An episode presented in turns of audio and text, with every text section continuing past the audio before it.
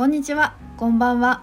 ふみけるの歯茎ムキムキラジオ。今日は24回目の放送です。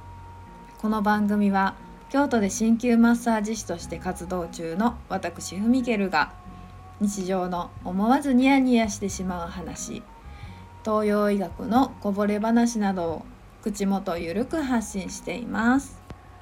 えー先日私初めてインド古典音楽のライブに行ってきました。皆さんは馴染みあります？インドの古典音楽とか民族音楽とか。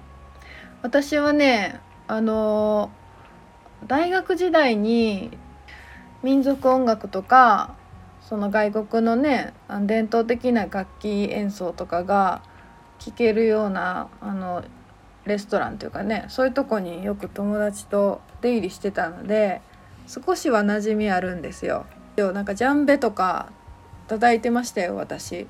あ のおもちゃのお土産用のやつですけど。私ジャンベ叩きでトランス状態に入ってましたからね。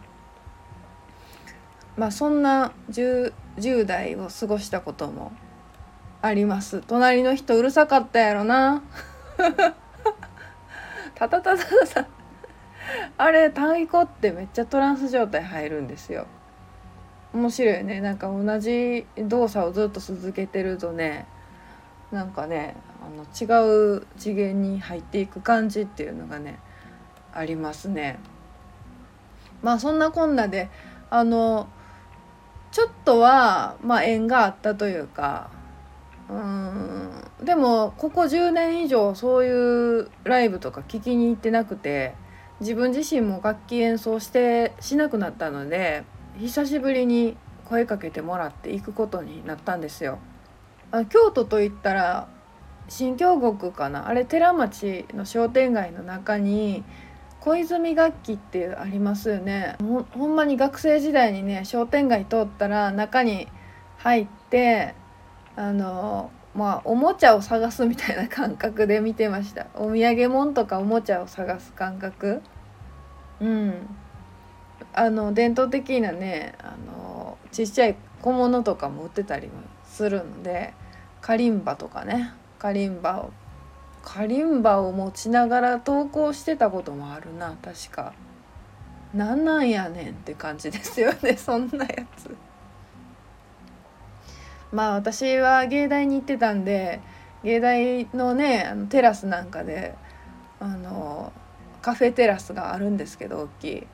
そこであのカリンバ弾いてる人もいるしそういうのが聞こえてきても何の違和感もなかったですしまあまあ馴染み深いといういうほどでもないけど割と近くに存在を感じてた分野ジャンルでもあるんでまあそんなに抵抗なくじゃあ行ってみようかなみたいなタイミングでなんかいいタイミングで行くことになりました。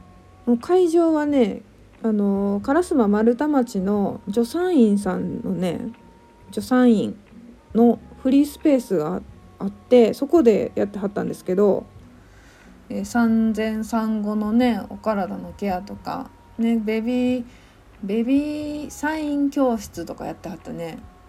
うん私あの子供いないんでね全然縁がないというか行ったこともないなかったんですけどあの雰囲気明るい明るい雰囲気でいいなと思いました。ヨガ教室と助産院さんとあとまあなんかカイロプラクティックかなんかしてはんのかな。うんなんかそういう場所でありあのインドのね古典音楽のライブがありました、えー出てはった方はあの中川裕二さんっていう方と林レオさんっていう林レオさんめっちゃ若かったね。もう少年のような感じ。21歳らしいですけど。彼はタブラを16年もしているそうです。16年って長いね。5歳ぐらいからやってるってことだよねでこのラジオ聞いてる方とかまあちょっと子育て世代が多いのでねあの子供ちゃんと一緒に聞いていらっしゃる方が結構いるんですけどね5歳からなあの好きなものを発見して二十歳超えてもずっとそれをやり続けていると。あのほんまに楽しそうに演奏されててそれがめっちゃ良かったですね。もう夢中なんでしょうねタブラの。世界に。それがすごい伝わってきた。し面白かった。めっちゃ超絶うまいんやろうなって思いました。素人だけど。私は素人だけどね。うん。すげえって思いましたよ。よくよく考えたら私がマッサージ始めたのも1 5 1 5 6年前なんで。うん。感慨深いですね。はい、えー、そのライブで演奏されてたのはねサーランギーっていう楽器とタブラっていうあの太鼓ですね、まあ、特にねサーランギーって初めて見たんですよ。それの楽器の印象がすごい強く残ってて何ていうんですかね見た目めっちゃかっこいいなって思いました。の工芸品のような感じでねあの一本の木をくり抜いて作ってある弦楽器でヤギの皮が貼ってあってブリッジ部分は水牛の骨とか動物の骨で作られててねなんかもうほんまにあの工芸品として美しいみたいな印象を受けたんですけど馬の毛の張った弓でね演奏するんですね。まあすごい聴き応えがある音楽でした。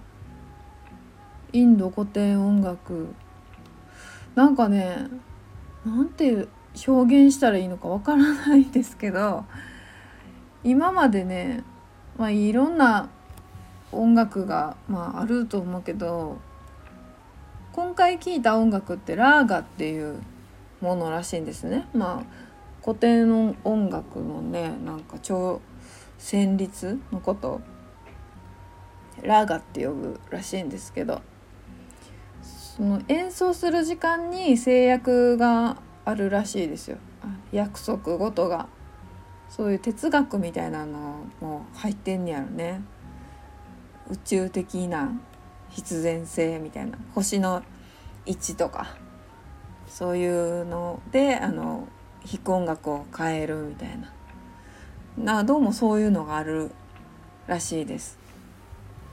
まあ、そういう意味で言うとあの録音されたものじゃなくて生演奏のね今ここにいるからこそ聴けるみたいな今ここにいてしかもその時間の音楽を演奏してもらうっていうそういう良さがありますよね。うん、なんか一曲一曲がねとにかくめっちゃ長いんです。曲っていう概念じゃないんやろね。もう終わるかな？もうこれ盛り上がってわーってなって終わるかなと思ったら終わらへん。ね またあまた盛り上がってきたみたいな。あまた沈んであまた盛り上がるかみたいな。あのそういう音楽の聴き方一曲がこう3分とか4分とかそういうのが多いじゃないですか。普通の音楽の聴き方って。だからねまたそれと全然違うから最初は全然慣れなくてどういう聞き方がいいんやろうなとか思ってたんですけど。なんかもっともっともっとダラダラ見るもんなんかもしれへんね。まあ、あの楽器演奏してるのが一番面白いやろうなとか思いました。でも、まあ、こんなん言ったら楽しめなかったみたいな風に聞こえるかもしれないですけど演奏自体はすごい迫力ありましためっちゃかっこよかったですよ。ただなんかどどういう言い方で聞いたらいいかよく分からへん。っていう戸惑いはありましたね、えー、相方のマッチンはねあのその曲最初に行ってあの聴き終わる頃にはすごい体の調子が良くなったとかって、うん、言ってましたよ。そういうのもあんのかな。えー、私の後ろの方でねあの知り合いの方がこのラジオのリスナーさんでもあるんですけど3歳の女の子を連れて来てはってもう子供ちゃんはずっと爆睡やったらしい。めっちゃ静かやった。全然騒がんとすごい静かに聞いてはった。